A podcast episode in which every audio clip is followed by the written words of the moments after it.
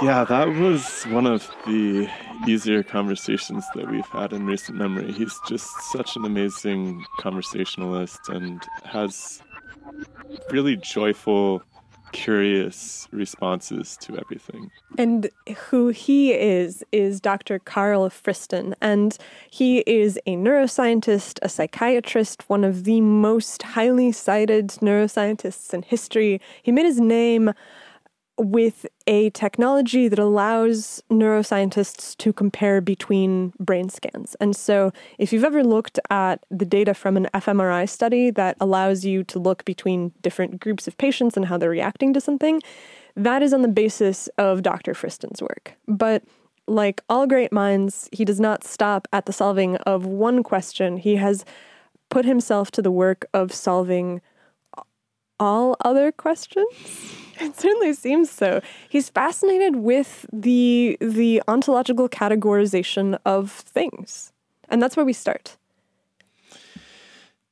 If you really enjoy this conversation, please share it with somebody so that we can get better and better guests. You know, one of the things the guests are always interested in is how many people are listening to this show. And so you guys can really help more than that's something we can't do. Um, if you really love it, consider signing up and becoming a patron at patreon.com, demystify sci. We're really hoping to upgrade this studio so that we can do live streams of these conversations and include you guys in the discussion as we're doing it in real time. But we're going to need to build a new computer for that. And um, it's going to cost a few bucks. So we could really use your help, even if you can only give a couple dollars. It will go a long way. In the meantime, enjoy our conversation with Dr. Carl Friston, and we will see you next week. The scientific revolution starts now. The Demystify Sci podcast. Let us see in the dark.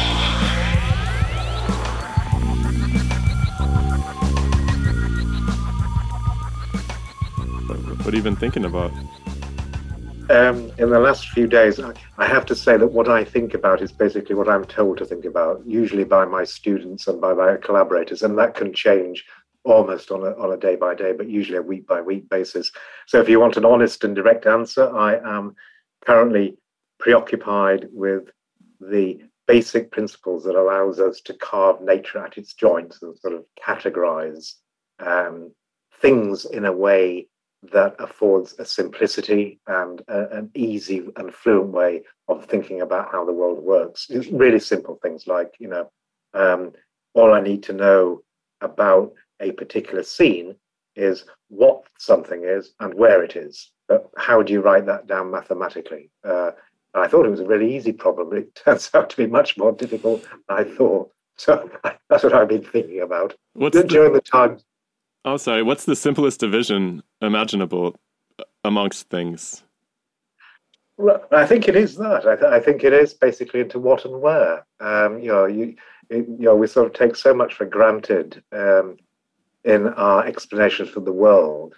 Uh, it's difficult to imagine a universe where um, things cannot be, things are not really um, occupying somewhere in a particular space. Mm. And, and, by things, you mean like physicality, like things yes. that, like material objects, essentially. Yeah, absolutely. Yep, absolutely.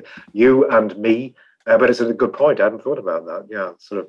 Um, non-natural kinds like uh, love or envy, but mm-hmm. they're still located in a person. So how how do you how do you recognize that, and how do you write that down? Well, those are that's the difference between concept and and and thing, right? Idea versus thing. Every, every it seems like material all, versus material, right? Yeah, like there there are things that have location. They they they, they occupy have, they some have, coordinate space.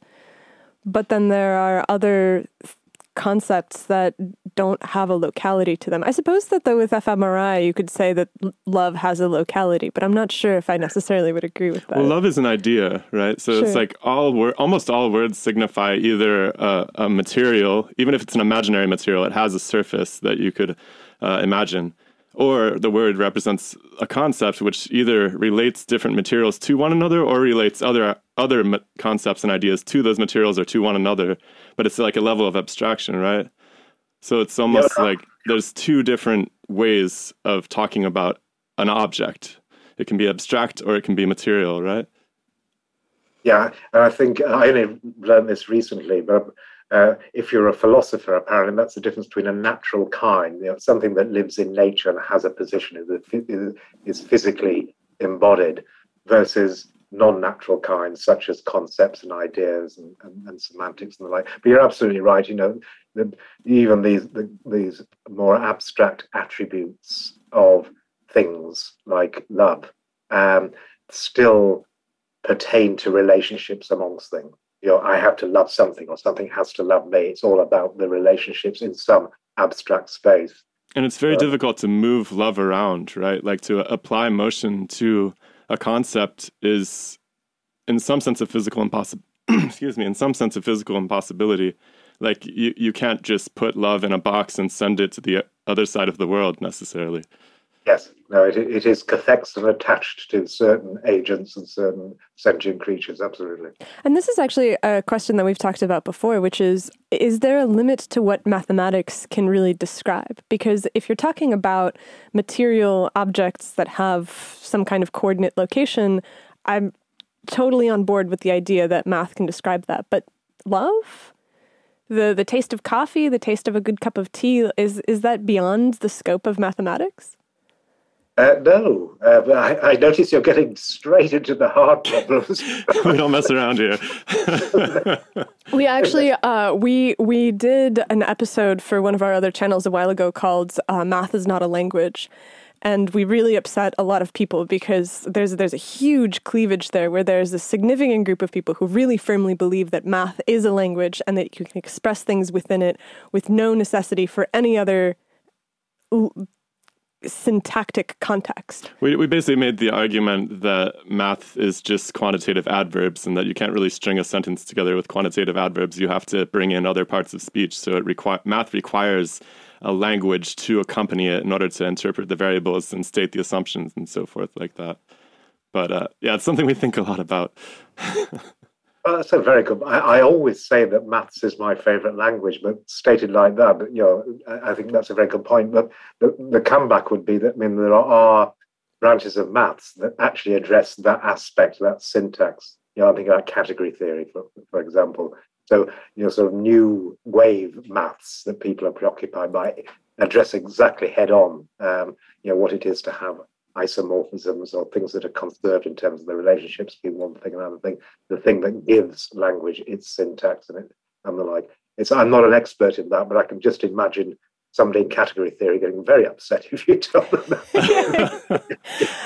well, that's, that's good. That that helps uh, that helps move things. Yeah, I think math is amazing because it allows us to describe motion really well. But motion isn't so useful in the world of concepts and ideas on their own right. It's like very good for physical reality, um, and math is just a I don't want to say primitive, but an original way of modeling motion that you know, we could use computer graphics or something maybe at this point, but of course those are based on math. So, Yo, so how would you use math to uh, describe an emotion or some kind of affective state in a way that was y- useful? It, it's um, in my world, it, it's fairly straightforward. So, first of all, just to take up the point that um, maths can very aptly describe movement and motion of a physical sort, say Newton's laws of motion. Exactly the same kind of maths applies to any kind of dynamics. And if you want to talk about um, love or feelings or inferences about particular states of being of an emotional or affective sort, then you just need a calculus or a maths of beliefs. And then the motion now becomes belief updating. And I'm using words now that would be very familiar to a statistician who describes mathematically, statistically, or in information theory, the process of assimilating evidence from the sensed world in the service of moving your beliefs. Technically, in Bayesian inference, it was moving from a prior belief before you saw some evidence to a, a posterior belief after you've seen the evidence. Exactly the same maths applies to the motion of a massive body.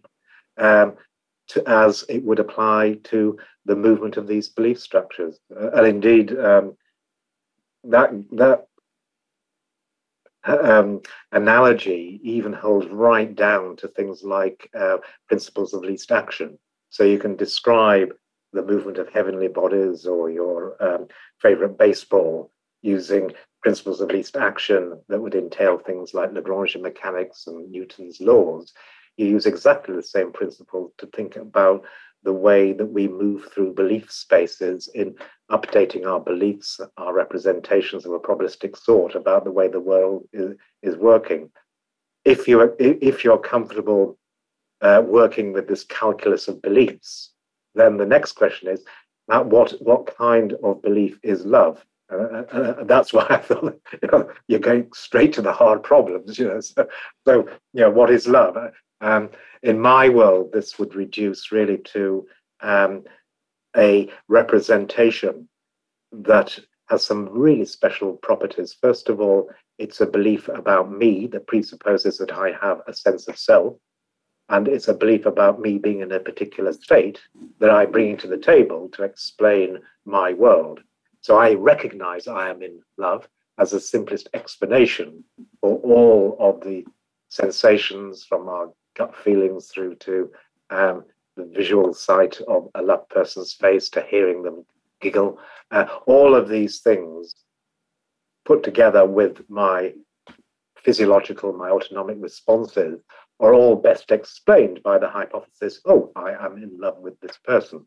Uh, and you can simulate that. There's nothing to stop you um, putting this kind of Bayesian mechanics, this sort of principle of least action, the path of least resistance, mostly you know, the path of shortest distance, into a mathematical formulation of belief updating and representing things.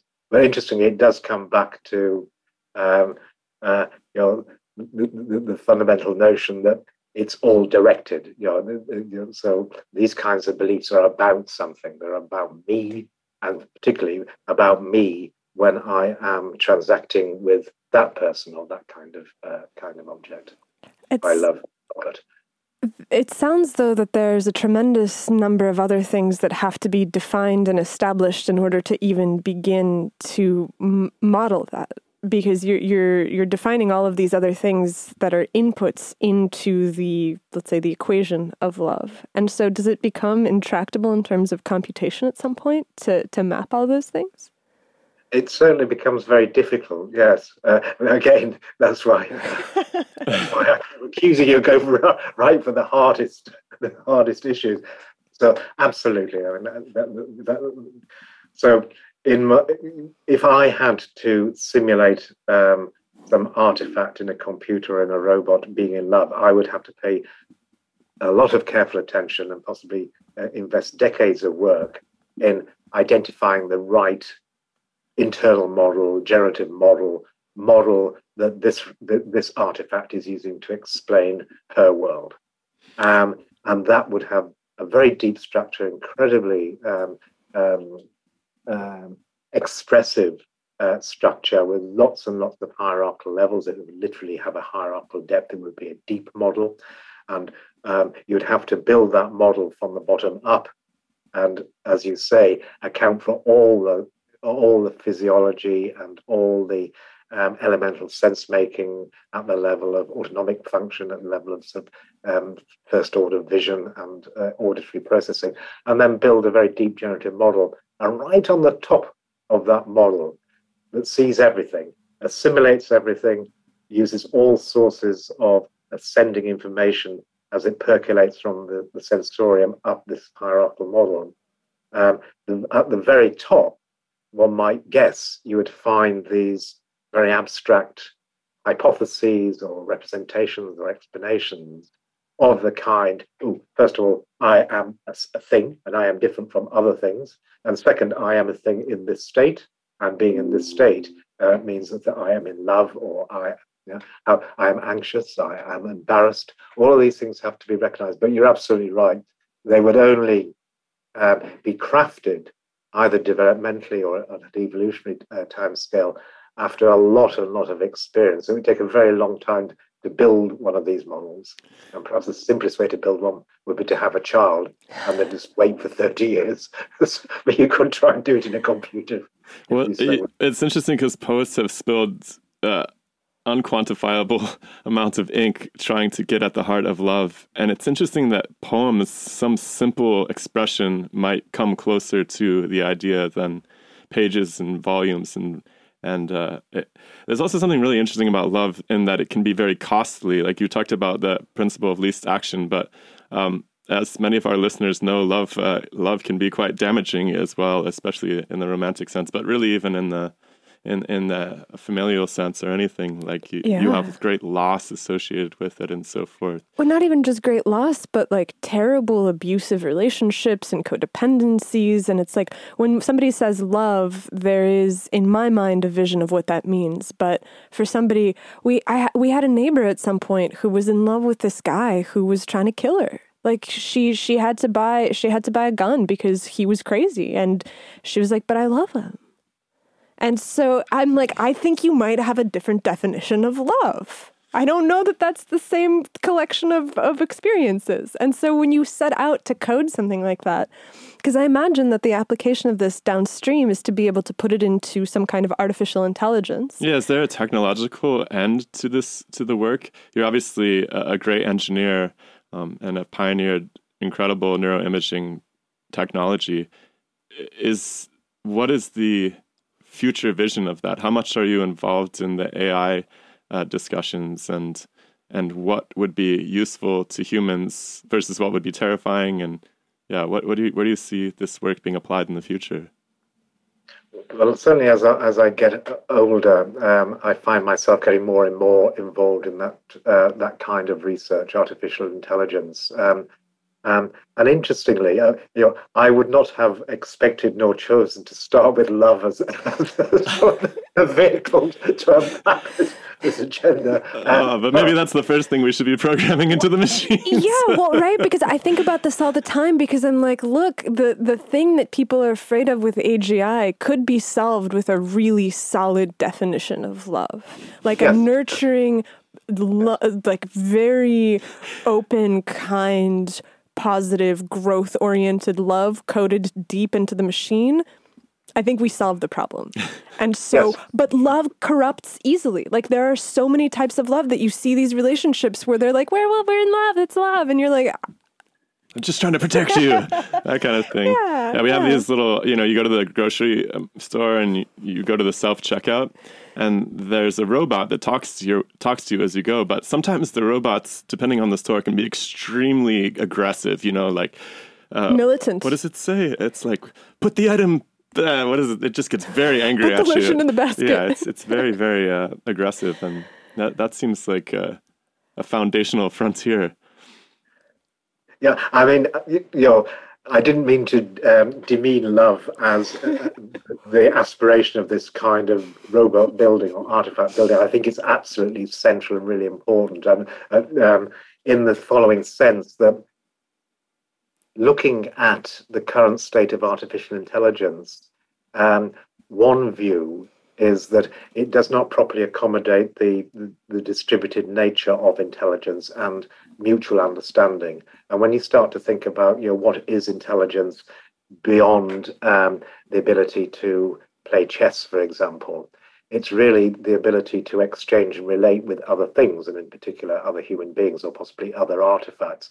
And at that point, you come to the fundamental understanding or a, a realization there are some prerequisites for that to work, and that's basically a shared narrative.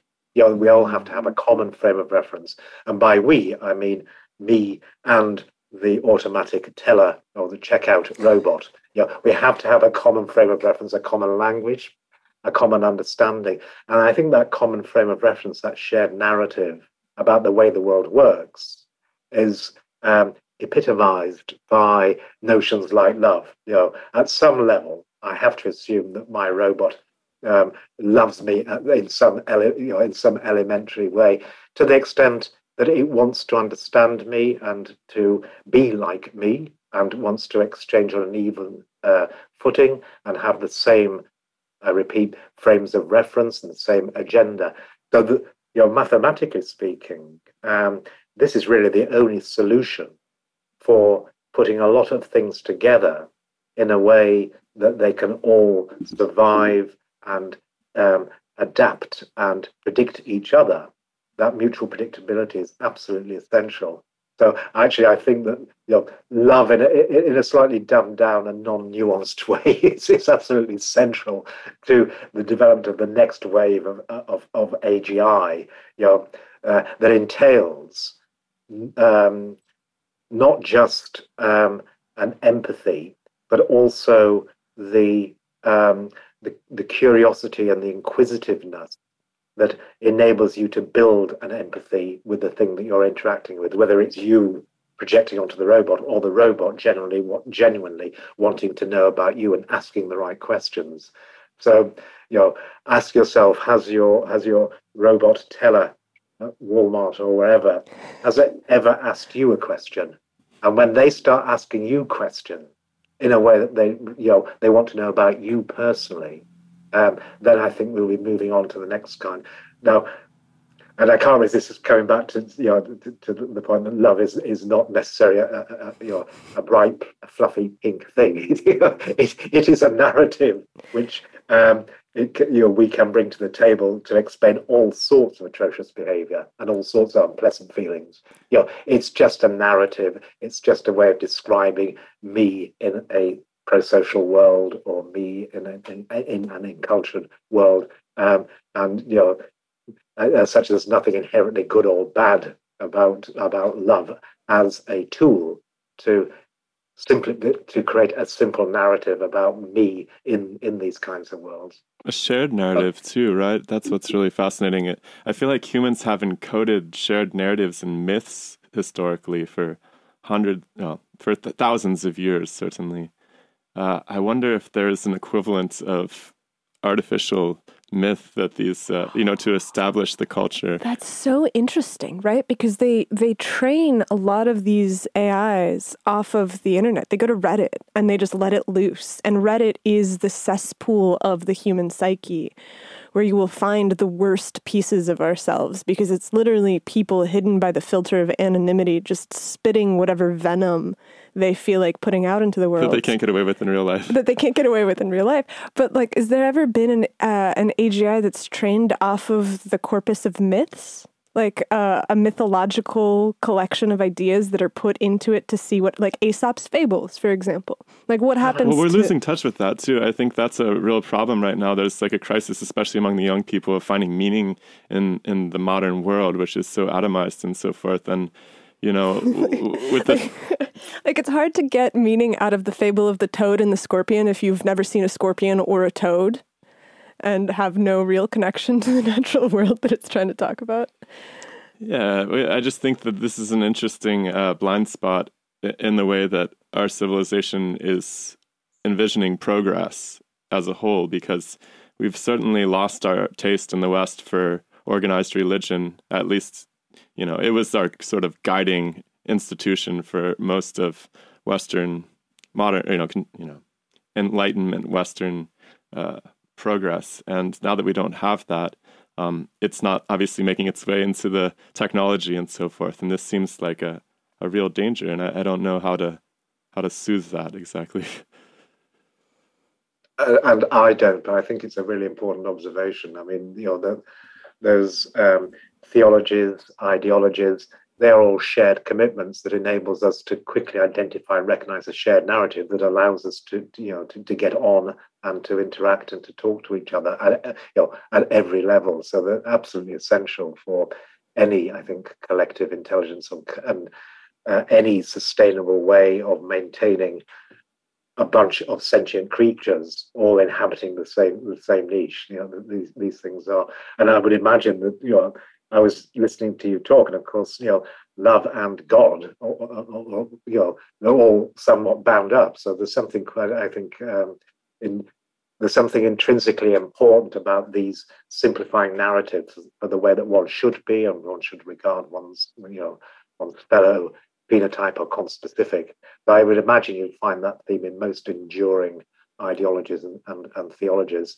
And you know, if that is true, then your worry is that that um, the the structures that preserve that, the boundaries that preserve that, are becoming um, in uh, are, are, in danger of being dissolved in the current age. Um, sort of going out of focus. You know, it's like you don't you never get rid of the ideal, right? You you can like God is essentially an idea that represents an ideal form of like how to, what is the best possible way of acting, let's say in the world, in a way that you know you can define best in a number of ways, minimizing suffering or uh, creating harmony in the world and so forth. And that ideal remains whether or not we look at it or not. And I feel that it's a little bit scary to not look at it as a culture. Um, it doesn't have to be God, it could be any mythological uh, envisioning of an ideal, an archetypical form of some idea. But I think that in here there's a there's a there's a difficulty because Dr. Friston, you said something about the conspecific nature of this myth building, which is that when you look at another human, you have a frame in which you put the other human, and, and you have this relationship that is inherent in the fact that you have identity. I don't think that we have that kind of identity with artificial intelligence or robots, and I don't think that they're like us. And so the myths that govern how humans are supposed to be to one another is maybe not the same sort of myth that is capable of governing how a robot should be to a human. And is that part of the problem, do you figure? Well, I think, yes, and the solution. I think that's absolutely spot on. In a sense, that's what I was alluding to previously that for AGI to be truly intelligent, it's going to have to have um, the kind of intelligence that we have. And to put it more bluntly, it's they're going to have to be much more like us so that now we can recognize ourselves in them. So there's going to have to be to be truly intelligent, as opposed to being a very efficient performer or having an artificial intelligence.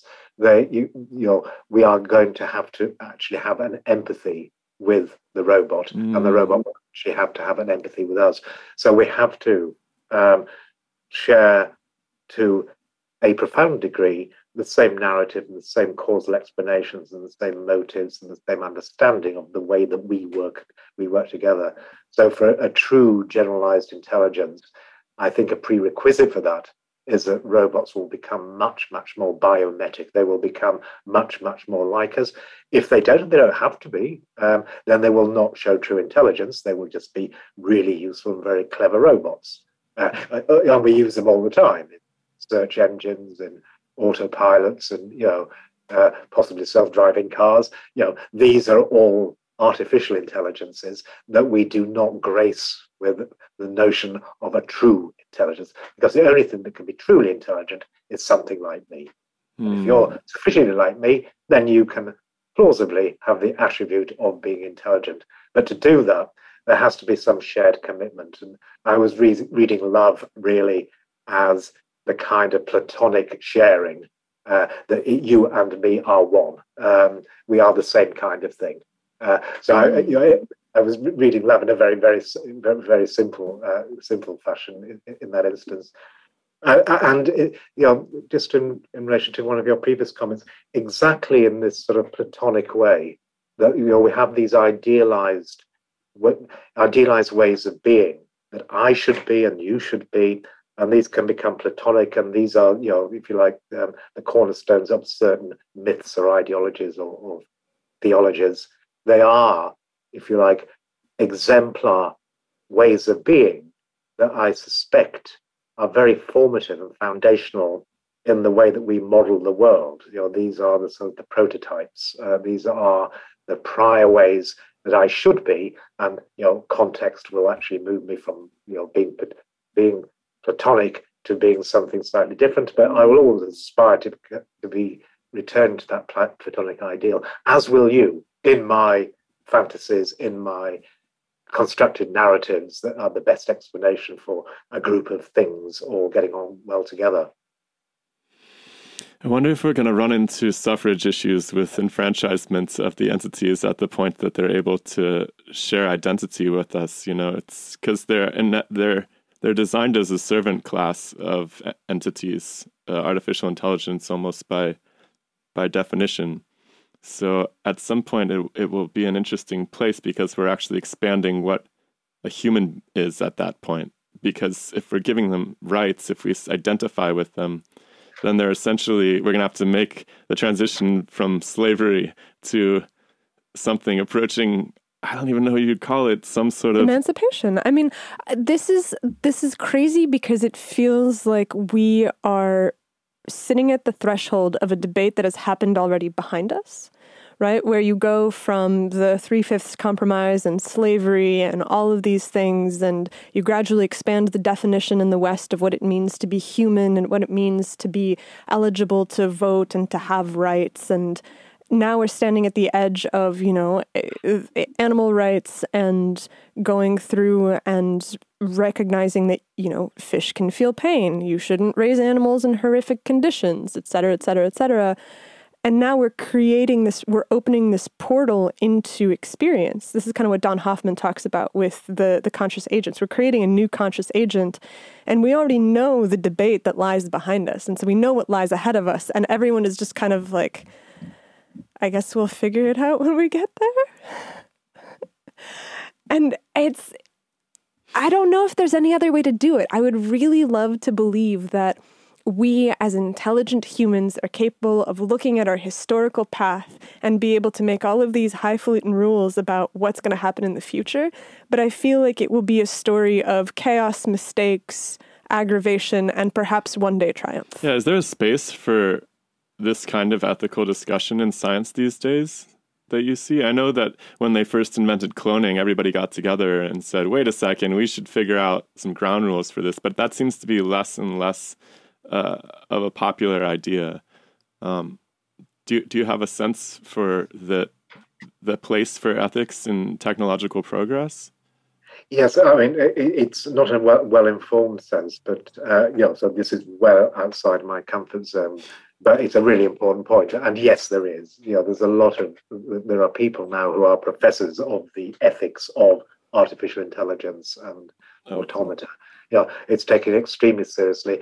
And it does remind me um, there was um, a, um, a, scientific report about uh, two or three weeks ago uh, on which I was actually a co author, um, showing that a little group of cultured cells that was uh, cultured from skin scrapings, basically, and reverted to stem cell like status, then grown, regrown as little neurons. So a little synthetic brain, if you want, just with a few hundred neurons, was able to learn to play a game.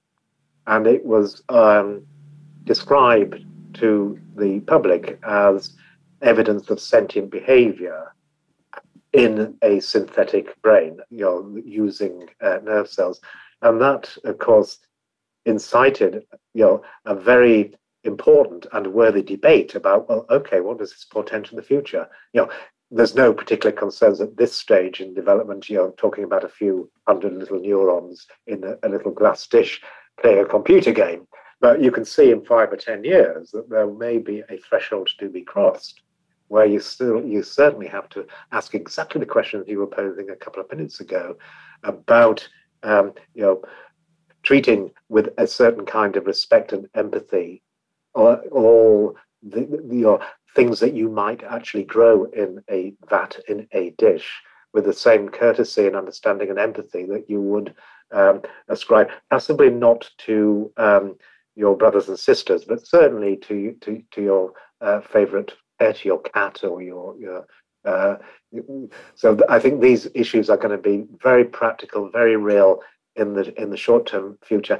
And uh, the people who I think have the best understanding are the ethicists you know, but you're going to have to get an ethicist on to, to, to yeah do you have any suggestions? Do, you, can you think of anyone off the top of your head that we should definitely talk to?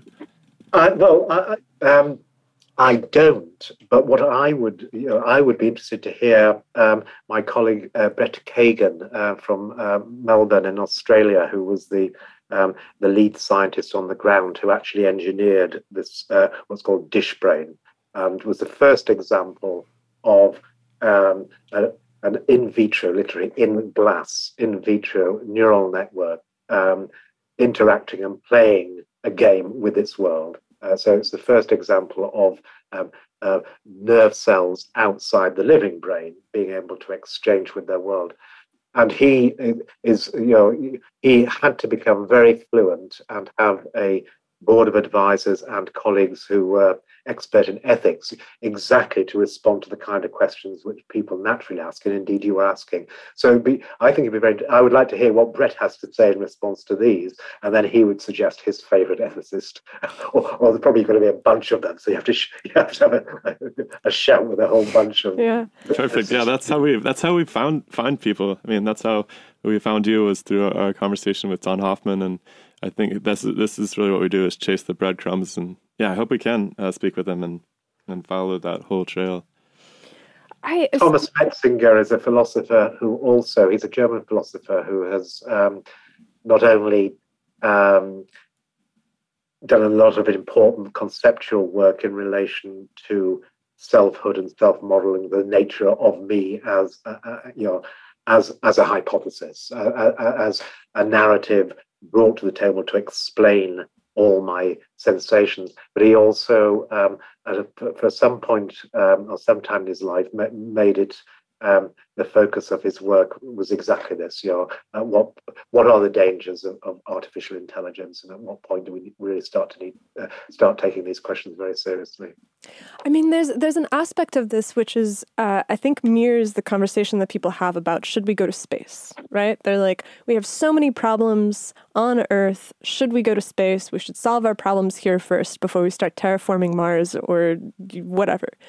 And here, I think that the reflexive example is well, we have so many problems inside of humans, and we have such a poor understanding of how to fix them that should we really be growing new forms of intelligences and ideas if we can't even figure out how to make our own systems work? Because you know that there are people that are really messed up you know it, it, it's it's a it's a fact of life that there are sociopaths there are psychopaths there are people that are that are truly dangerous that you don't want to have around and we don't really have a way of fixing them right? The best thing that we have right now is like we're going to put you in a box and we'll keep you there for as, as, until you you're reformed. But there's some people that that defy reformation that is certainly true, true with certain uh, personality disorders and psychopathy, that geography is usually the best treatment. But there are lots of other conditions where, where there are more, slightly more effective and uh, um, um,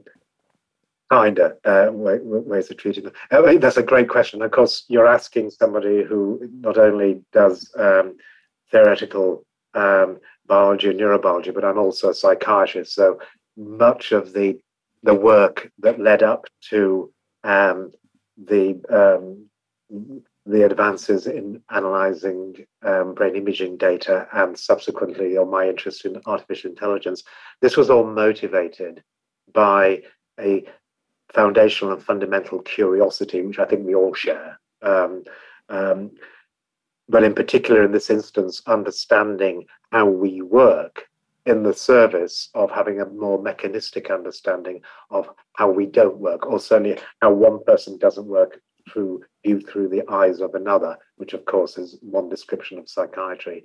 So I think the you know the, the answer to you should we be doing this and should we be doing that when there are other big problems around? I mean, at the end of the day, the big problems are just understanding me and understanding you, understanding self and others. Um, through our evinced or overt behaviors and our exchanges. So I think any inquiry into um, the way that we communicate and the way that we work and the way that we make sense of our world, the way that we are sentient creatures, is easily licensed in the service of that increased understanding, which will ultimately lead, um, in principle, from my point of view, um, to better treatments, to better diagnosis of the particular person, uh, and a better uh, ability to forecast what would happen to them if I intervene like this, if I give them this kind of drug or I give them this kind of therapy, or I put them uh, geographically in isolation in prison. You know, there are there are options, uh, but you need to be able to motivate the different options and, and and share those options, that treatment schedule as a narrative with the person that you are you're trying to help. That's only going to come from the products of what we all do naturally, in the sense that we're all curious creatures, uh, if we pursue that scientific inquiry. Now, whether it's a kind of science that involves NASA sending people into space, or whether it's uh, the kind of science that um, Brett Kagan indulges in by growing little brains in dishes. Um, I don't think it really matters. It's all in the service of understanding how our world works and how and how we and how we make sense of that world. Yeah, maybe we can talk a bit about the successes and failures of trying to repair what's broken about a mind from a mechanical standpoint. Because there's been a lot of controversy lately particularly pertaining to the failures of SSRIs I've seen this a lot in the news lately you know like do they actually even work in the long run? Um, you know I I teach at a university, and you know my students are on sometimes on many of these different. A lot of the students are on different uh, psychiatric meds, and um, it's not clear to me that it's it's making the world a better place. Uh, but I, I don't totally understand. I'm obviously not a psychologist or psychiatrist. What what do you make about that approach? Do do you think that it's fair to treat the brain as a machine? Um, it's certainly fair to treat the um, the brain as, as a particular kind of machine, yes, but I think you'd have to carefully qualify what kind of machine you're dealing with. I mean, it, it's a. Um, I often say it's it's a fantastic machine, um, and I mean that in a literal way and, in a particular way that it is a purveyor and generator of fantasies and hypotheses, beliefs that best explain what's going on as sensed with our sensory organs. So if you think that the brain is a very particular and a, literally a fantastic organ, um, then you can start to now treat it as a fantastic or a um, um, a constructive organ where it's constructing beliefs. And again, I'm, I'm using beliefs um, here in a technical sense, just as probabilistic representations, hypotheses of the kind I can write down mathematically. So you can treat the brain as a machine, but not in a way that demeans its fantastic origin and the fact that the thing that the machine is dealing with and is generating are thoughts and beliefs and possibly feelings but you'd have to be careful what kind of belief is a feeling and what would that look like. Um, so i think you can develop a mechanics of beliefs and think carefully about how that belief updating how that motion that we were talking about at the beginning through a belief space that is our neuronal dynamics, how that is actually implemented physically in terms of chemical neurotransmission, in terms of the connectivity, the architectures that support this belief updating, and ask, well, what would happen if I did this chemically by giving this drug or that drug? To answer that question, of course, you have you have to understand the mechanics of that kind of belief machine. And, Can we just uh, define? I know you. I just want to make sure we understand what you mean by belief. Yep. Do you mean like a, a external map? Uh, uh, I'm sorry, a map of the external world, something that you can compare your experiences against and, and slot it into? Is that approaching a qualitative understanding of the statistical nature of the? Of yes, I, th- I, think so. Yeah, I mean, you know, technically, um, when people like me uh, use the word belief, we actually mean simply a probability density. Um, we mean a Bayesian belief. It's just um, uh, uh, an object that um, describes the likelihood of something being uh, apt or true that is equipped with an uncertainty. And that's quite important, I think, that, that you know, we are machines that certainly do belief updating. Um, and another way of reading that is that, we are machines that resolve uncertainty by making our beliefs more precise and apt to explain the evidence at hand. So I don't mean sort of folk psychological beliefs. I don't mean propositional beliefs or declarative beliefs or beliefs that I would you know, use in conversation. I just mean uh, the way that the brain, at a very elemental level, encodes the causes of our sensations. I repeat, in a special way that that you know is equipped with this attribute of how certain or how confident those representations are. So you, you use the notion of sort of the map um, relative to the territory. That's absolutely right. It, it, it is a representation. It's a coarse-grained representation of what's out there, and what's out there can be physically, you know, um, the geography that I'd have to drive around, or it could be the uh, the geography of loves and personal relationships. You know, it still has a structure, and I still have to have a coarse-grained representation of it in my head in order to predict what am I going to do? I'm this kind of person, and what's going to happen if I do that. So I can then select and choose the, next best thing to do. Mm, this is like the inference, right? This is the the idea that you don't have to have seen every single tree ever to understand that that is a tree, uh, which is the particularly amazing quality that life forms seem to possess. I, I wonder if there is something significant about the development of psychiatry and psychology over the course of the last hundred years or so, rather than at any time prior. Because as you're talking about this idea of beliefs and inference and matching internal states to external states, immediately I begin to think of the, you know, the tradcore return movements where people want to give up their city life and they want to move to the country and they want to farm and get their hands in the dirt because it feels like it's resonantly important to do so. And I wonder if that isn't a symptom of our beliefs about what we should be doing in the world being mismatched with the technological progress of the civilization in which we live. And yeah, no, sorry. Oh no, go ahead. Go ahead. No, no, please finish. I, and so I wonder if the appearance of the ways that we interrogate the human brain is not a side effect of the Industrial Revolution and of our breakage with, you know, the state of nature, which I know is an absurd statement to be to to to claim because you know where where where does the state of nature begin and where does it end? But it seems like there's something that happened as we began to leave the countryside and move into industry and move into working for somebody else and abandon the family and abandon God. And now people have this fracture inside of themselves where they have a belief that was formed over.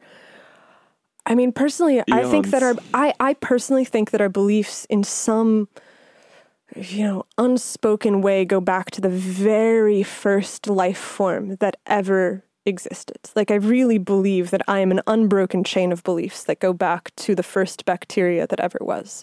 And I don't know how you would mathematically quantify that, but I'm certain that the weight of history that is pressing on me is stronger than the last 200 years of social change. Well, you also even seem to think that it goes beyond that, right? I, I, I feel like I read you somewhere saying that uh, there's some primordial sort of belief that even something as simple as uh, like an oil drop would would feel.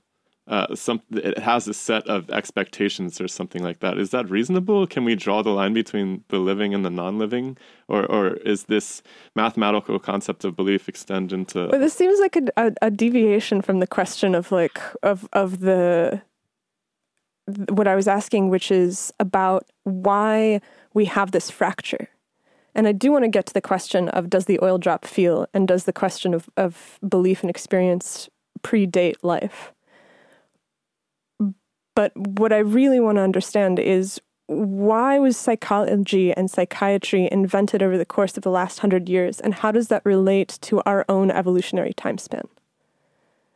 Right two fascinating issues there. I'm not going to do them justice, but I think you're absolutely, I think you're absolutely right that um, the way that I would tackle that um, question about what's peculiar about the past few um, hundred years, or, or, indeed the past few ten years, you could even argue, um, in relation to a more holistic perspective on the kind of things we are and the way that we make sense of our worlds, I think that that would be seen in the context of a generative model, um, by which I mean uh, a structure, an embodied, physically realized structure, a phenotype that embodies the causal structure of the kind of niches in which the, that phenotype, that kind of thing exists.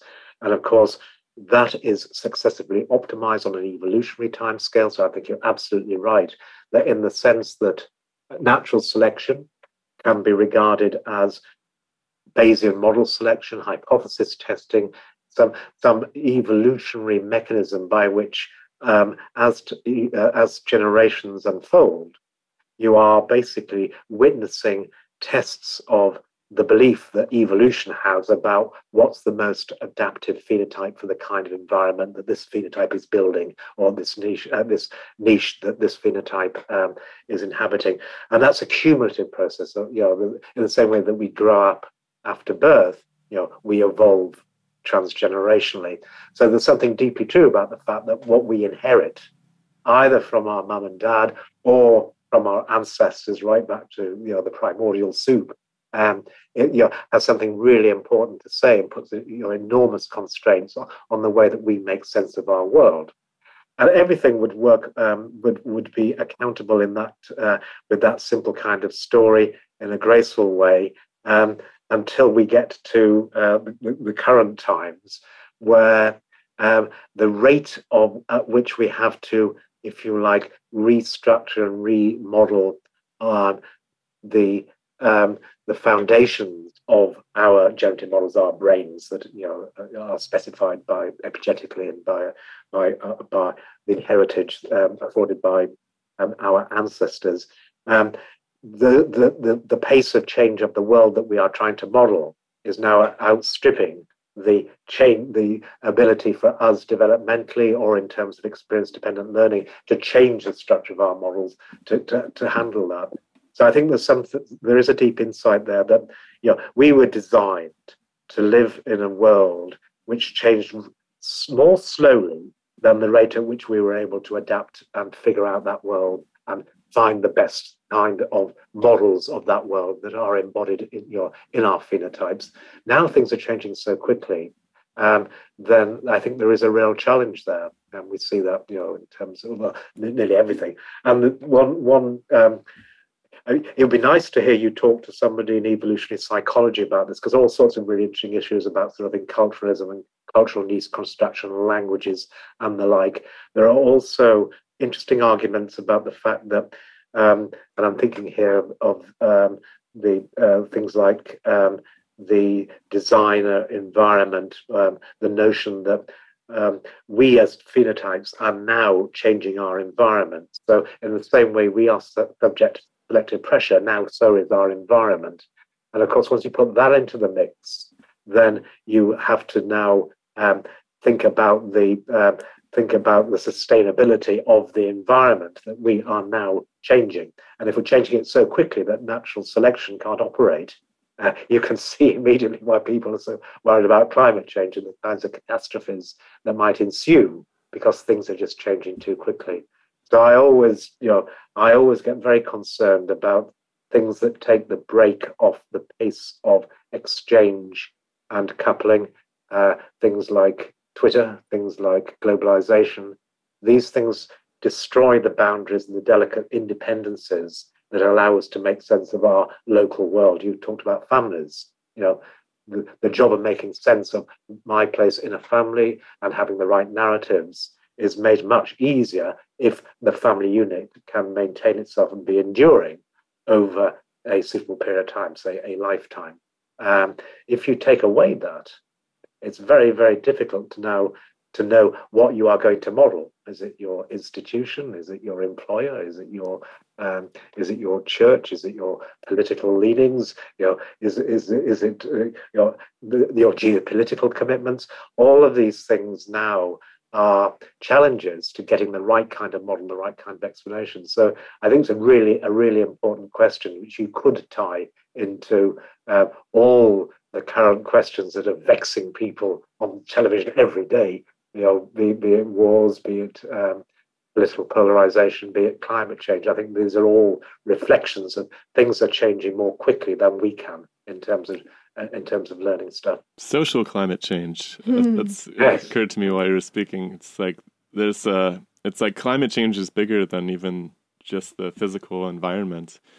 Um, well, can, can I just add? Uh, you know, and the two uh, you, can never separate these things so just i mean there is real concern um, amongst some um, um, people that the amount of energy that is currently used by um, data factories and indeed by machines that do deep learning that develop your apps consuming gigawatts um, of power that that's going to be a really non-trivial demand upon uh, or have a not really non-trivial carbon footprint such that in a few years time nearly 20% of all the energy we consume will be on electrical communication and data processing Wow. But it probably will also change where that energy will not come out of nowhere. It will come out of the balance that we use for transportation to some degree, right? Because we don't have to fly to England to be able to have this conversation with you. And I would assume that we're using less energy for the processing power of it than we would otherwise. Which but I'm not sure how that works when you start to bring in these larger and larger networks. And so I, that, that would be an interesting, it would be interesting to talk to somebody who's doing the, the like energy flow calculation for the future. This changing of the environment is a really fascinating point on our search for a definition of life itself, because life seems to have this ability to not only hold beliefs uh, in the sense of a model of what the external world is, but it, it seems to be able to to change that external world. And I wonder if this can help us get closer to understanding life itself, because uh, I'm really glad that you, you brought that back on on on track there. Uh, you just made me think of it when you were talking about beliefs going back all the way to the, to the most primordial organisms, because it seems like it might penetrate the border of life itself, even, but life has this distinguishing ability to actually express its intentions and its goals upon the environment. And obviously, humans seem to have let that, it's sort of gotten away from us to the extent that we're remodeling the environment so quickly that we can't keep up with it. Um, do you think that that's an important distinction in the border between living and non living? And, and how do beliefs penetrate into the non-living material world as well? Yeah, I think that's that's a great question. I, I, think the distinction between living and non-living um, is relatively simple in the sense that living things move, um, and in so doing, they have a material effect on um, their environment. So I think the deeper question here is what kinds of environments will support living things that move around. And usually when, when one thinks about this, one um, one ends up by acknowledging there has to be a certain kind of self-organization at multiple scales. So for um, your life to exist, well, let's just take a very complicated example. For a particular cell in the hippocampus of my brain to exist, then my brain has to exist. In order for my brain to exist, my body has to exist. In order for my body to exist, my family has to exist. In order for my family to exist, my village has to exist. In order for my village to exist, my Gaia has to exist. My bio. So at every level, you have exactly the same problem. How would you maintain existence? Because at each level, then that level provides a permissive context that enables the expression of life at a faster and smaller scale. And yet at the same time, from the point of view of the level above, it um, uh, it allows for the organization to supervene on the faster scale. So, noting that there is a profound interdependency between anything at any scale, um, where the things we're talking about are generally living things, I think is really important. The, the, you know, one way of expressing that is that any, within any one given scale, the very fact that living things move means that there's a reciprocal coupling between the world out there and me. Um, so um, that means that that reciprocal coupling means that as I'm trying to understand the world, the world is also trying to understand me. Mm. Uh, that argument leads to the notion of uh, the world learning about you. Uh, my favorite example here is, is the notion of a, an elephant path or a desire path, basically, very simply, a, uh, a trail uh, worn through grass that denotes or signifies a popular shortcut. So this is a little bit, one can view this as, if you like, the environment is, is learning about the kind of phenotypes and the kind of things that, that inhabit that, uh, that environment. And a, a very simple example um, of niche construction um, where there's celebrating this sort of circular causality between us making sense of the world and the world making sense of us. And I think that that argument um, very usefully unpacks when you suddenly realize, or you start to realize, that the environment is not just a collection of footpaths and roads and signs. It actually comprises every, all sorts of creatures like me uh, and then we come back to this shared narrative and how to make the world a very predictable, uh, predictable place. So, you know, your your your comment before about a social network, I think was um, social climate on, social climate change.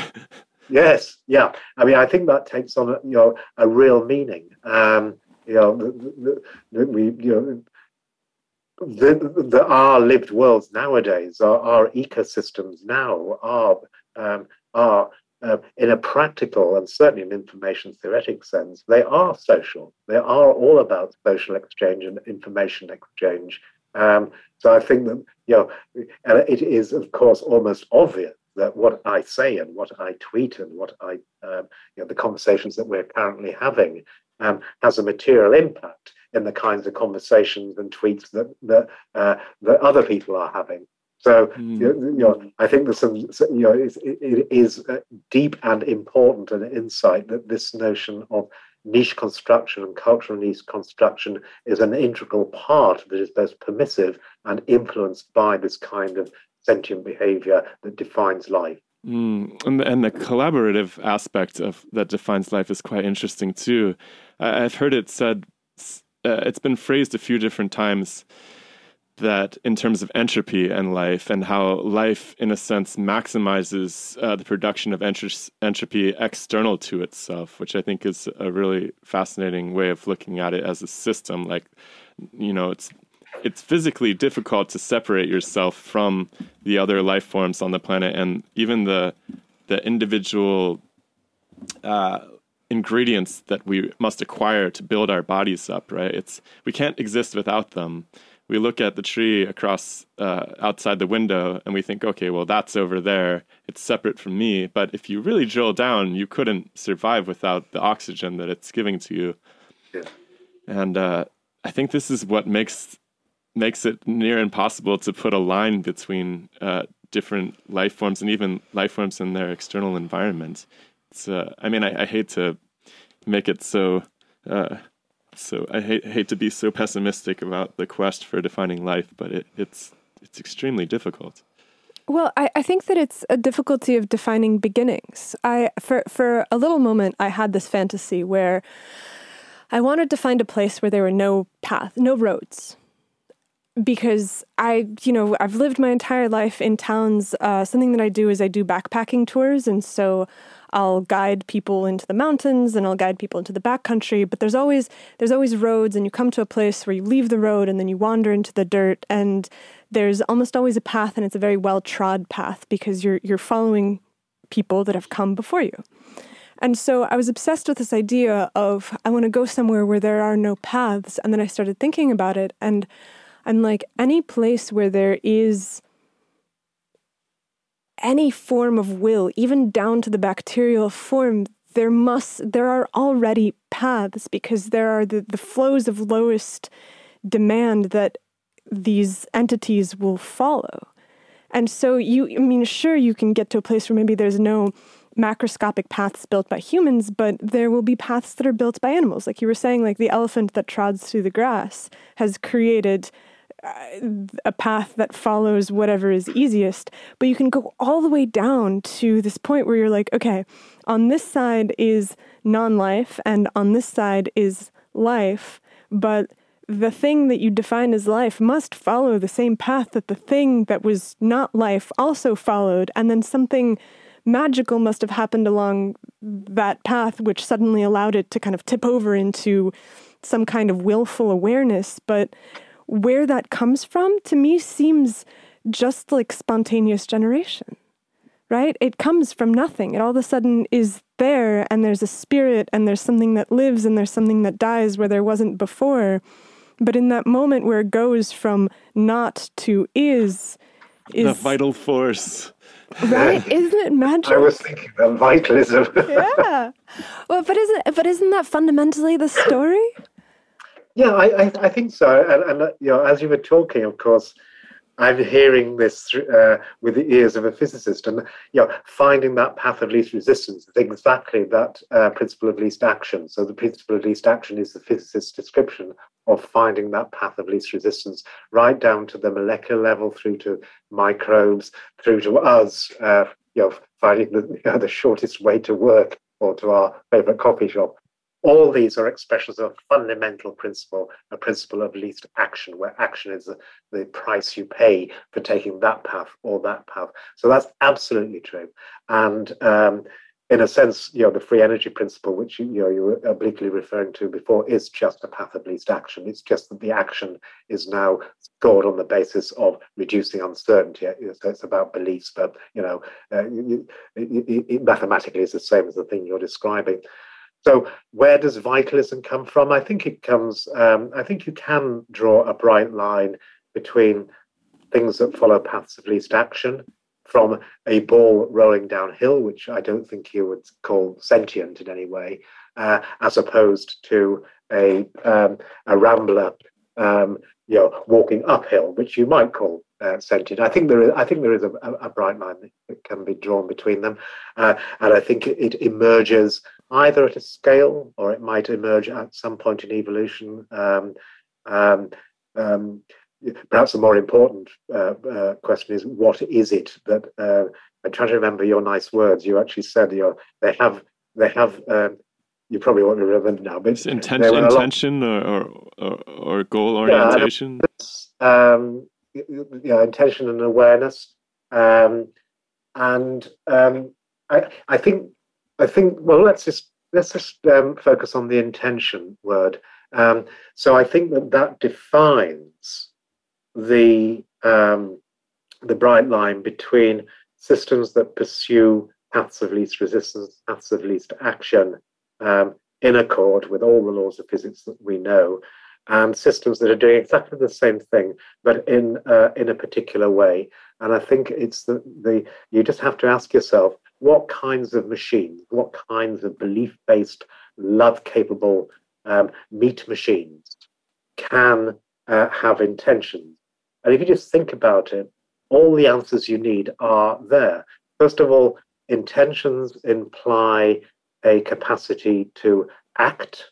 I intend to act. And furthermore, they imply a capacity to uh, to do something in the future because I have not yet acted. So that tells you something really important about the kinds of systems that could possibly have intentions.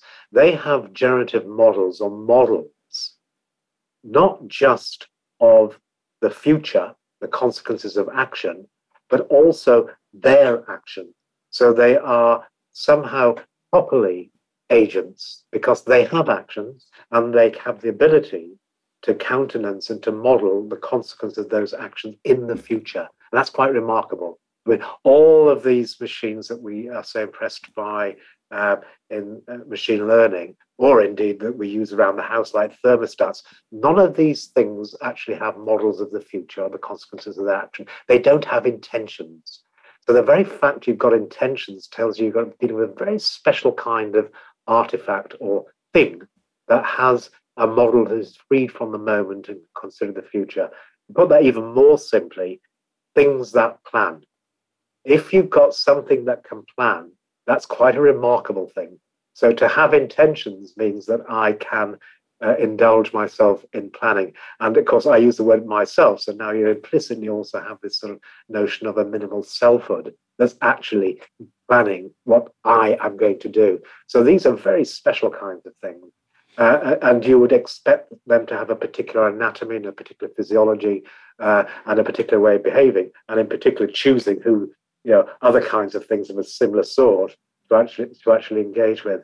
So yeah, I think there is there is a distinction between the, the kind of the, the, vitalism that you're talking about um, that would be present in you and your pets, um, um, your parents, that would probably not be in a thermostat, and you could argue would not even be in a virus. And and of course, when it comes to sort of bumblebees, I don't think anyone is quite clear whether, whether they they have that kind of vitalism or not. I'm not You know, um, that, well, what's really interesting is some people take it to an extreme. I'm not sure if you're aware of the work of uh, Michael Levin at Tufts, but we had a wonderful conversation with him where he seemed to be orienting his understanding of cellular behavior to the cellular behavior to the level of intention as well and thinking along the lines of regenerative medicine and cancer biology like well maybe these cells just aren't able to match their intentions to their environments and they're frustrated in a way that that causes them to act in a disease like fashion.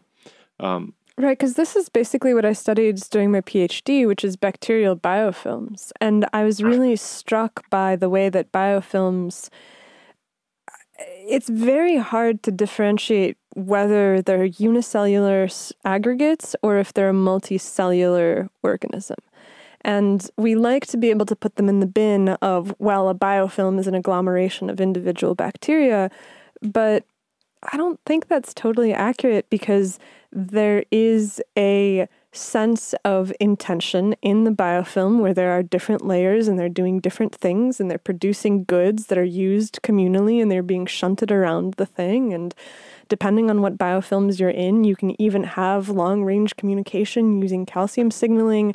And so you very, very quickly get to the point where you're like, well, where does that intentionality begin? And Levin's work, I think it's a really great example. Yeah, you bring up the specialization feature of complex organisms too, which is quite fascinating because again, we have the difficulty of separating where the life form ends and begins in the case of the biofilm, but we also have it in the sense of, hey, you know, with the Gaia theories of the earth, if the earth can be treated as a giant organism, well, then it must, like all organisms, exist in the context of others like itself, right? Because life seems to organisms seem to exist in concert with others. And viruses are a really fascinating part of that because what viruses are is they appear to be these signals that are sent in between life forms that are little software updates that can be catastrophic but can also be a way of sensing your environment and sensing everybody who's around you. And so it seems like there is this signaling and this communication that really connects us to one another on a genetic level. Where if you look into the human genome, there's there's old viruses, there's all these jumping elements, there's all these little pieces that everybody's sort of like, we don't really know what they're doing there, but we know that they're getting sent around, and you occasionally find that there's just huge viruses wandering around people's bodies that aren't really doing anything. I mean, even by saying what they're doing, we're ascribing an intentionality to them, which is maybe unjustified.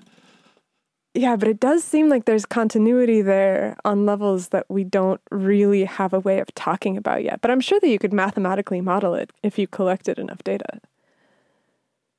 Yes, yes. I hadn't come across this notion of viruses communicating sort of uh, genetics. That's fascinating. Um, so yeah, absolutely. Um, in fact, Mike Levin's a friend of mine, a collaborator. Of uh, discourse with him, um, you know, several times uh, several times a month. Um, and indeed, one of the current um, exchanges with colleagues is indeed trying to uh, mathemat- mathematically model exactly the sort of basal scale free cognition you're talking about. So I'm using the word basal cognition as um, uh, it is one of Mike's phrases. Uh, he's probably got a better phrase for it now, but it's this notion that um, cognition is not just um, a luxury of your brain and my brain. It's everywhere every scale. Um, and you also make the point very compellingly that um, the, you know that kind of basal cognition that kind of distributed intelligence of a natural kind um,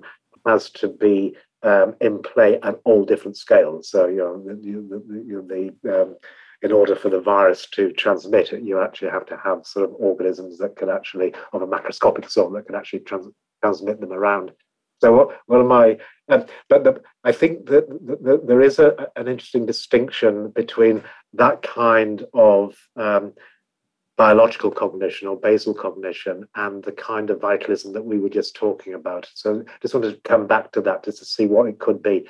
It is certainly true that you can use all the maths that underwrites um, active inference, active sensing, um, cognitive neuroscience, and uh, certain parts of machine learning, and apply it directly to extracellular signaling, and you know, it could be electrochemical, it could be through calcium gradients, it could be through Hox genes, whatever.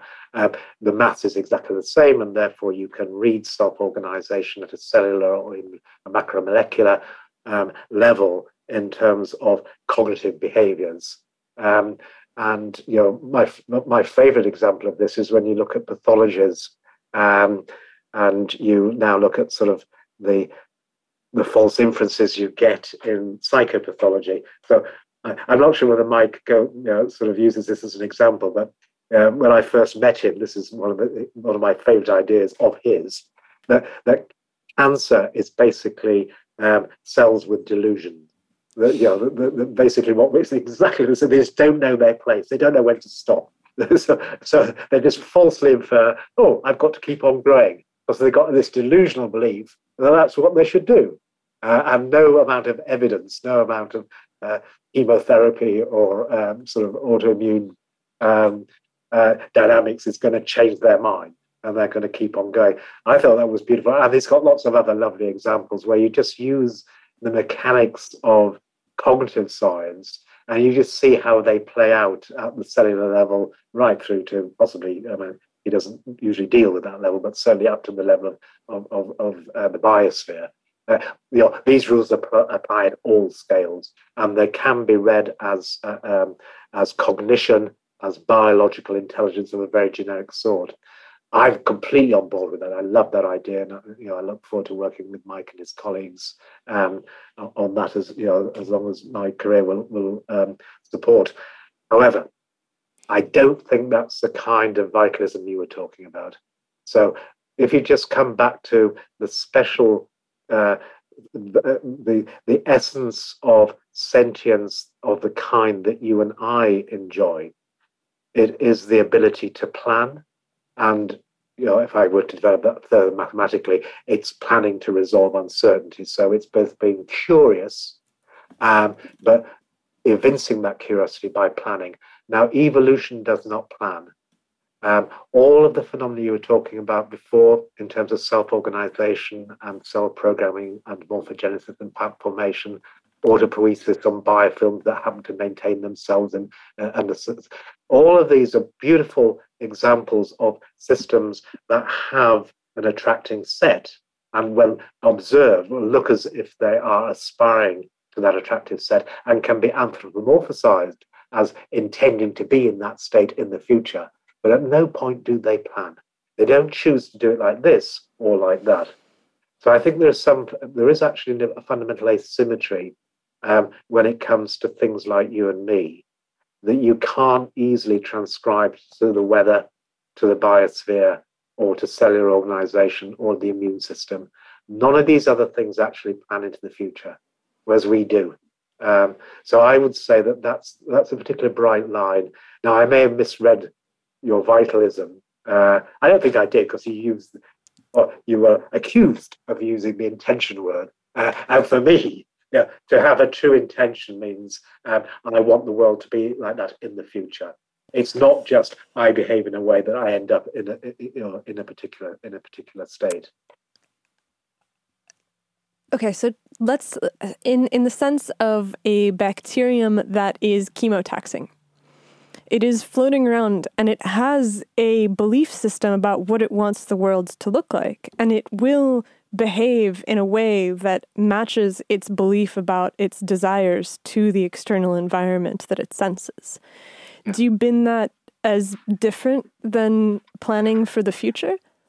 yes, I do technically. So if I had to simulate, you know, either a chemotactic um, uh, bacterium or E. coli in, engage in tumbling you know, uh, behavior as it explores in a stochastic way, as opposed to something that had to make a choice. I would use a very different generative model. I'd use the same maths and I'd use the same code, I'd use the same computer, but the, there would be a um, a structural difference between the kinds of generative models. So I can simulate chemotaxis, phototropic behaviors. I can simulate cell cell organization. In fact, Mike Levin and I have a paper. It's about five years old now, called "Knowing Your Place," and we simulate uh, eight little cells that find a particular organization to make them into a little structure, a little pattern. At no point did, did they do any planning. They were just had prior beliefs and preferences built into their genetics. So I think intention, well, I read intention really as actually um, um, a statement that I could I could model the consequences of an intended act, as opposed to I simply prefer the world in this state. And if I know what I prefer, then I can simply move to make my preferences come true. Now, that's realizing, in a way, um, a goal, but for me, there's no intention there. And I mean that in the sense of a thermostat. A thermostat can realize a goal, it can bring your temp- the temperature of your room down to its preferred set point. So this would be the analogy for uh, chemotaxis. But it can't but ever get to the point where it wants to change the mood lighting. Exactly. or choose between changing the mood lighting and changing the temperature. Yeah, that's a that's a brilliant. Yeah, you should use that in future conversation. That, that, that's the bright line we're looking for. So where do you where do you place the bright line of sentience? Do you occupy yourself with where it begins? Um, I personally don't, but this is this is why I think it would be really nice if you can get Brett, this man with the dish brain from Australia, on, on your show, because he got shouted at enormously um, for using the word sentience when trying to explain to the public and to the journal readers uh, the importance of um, these uh, this behavior, which was described as sentient behavior. We and he were using it in the very simple dictionary sense of sense making. That we take sensation and they have a material effect on um, the way that we then behave, hence sentient behavior.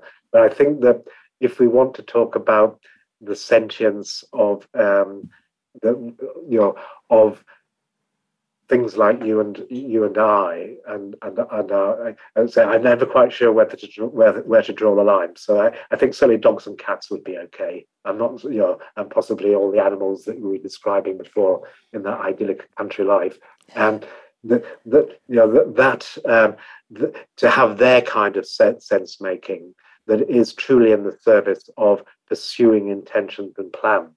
Uh, you know, I think sentience then would have a, have quite a special meaning.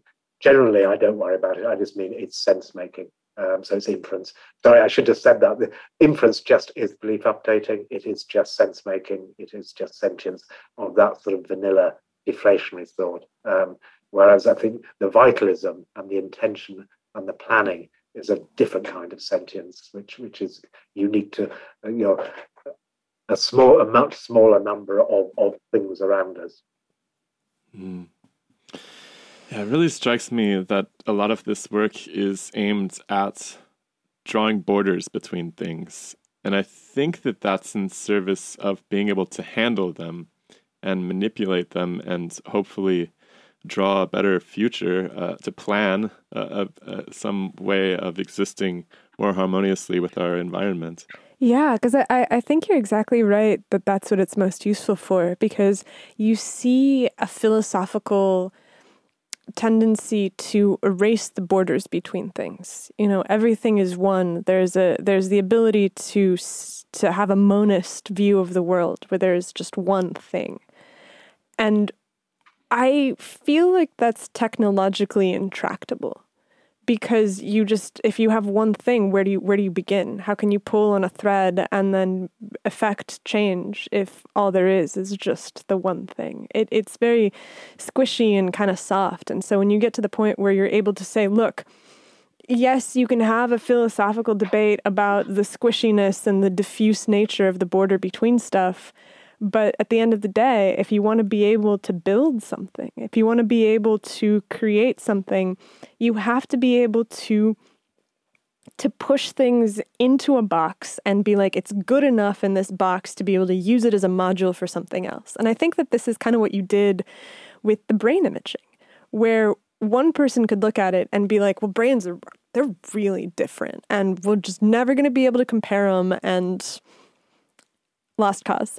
But instead, you were like, I don't think that's true. And I think that you can kind of like squish them in ways that you allow it to be uniform across different people and you can say something useful from it. And that's turned out to be true. And so there's great utility in this line drawing and the mathematizing of it for the building of the future. And I hope that you build a future with love in it, Dr. Friston. I shall certainly endeavor to do so. Excellent. Yeah, we've learned so much today. Uh, I know you're a very busy man, so I want to let you go, but um, I want to thank you from the bottom of my heart for coming by today and, taking the time to speak with us and, and discuss these issues because these are topics that uh, you know we're constantly chewing on and constantly bringing before different people and i think we're getting closer to an understanding of these enormous questions you know what is life what is intelligence um, what is the difference between a material and a, and a concept and and i really appreciate what your work has done uh, in service of that understanding Well, thank, I really enjoyed talking to you. I had so many things to remember, but I think my favourite was the thermostat that changes the mood. mood the way I think about that, I put that into my theorising. Please do Please do. please do Thank you so much, Dr. Friston. Thank you, then. Bye bye. It's Bye. okay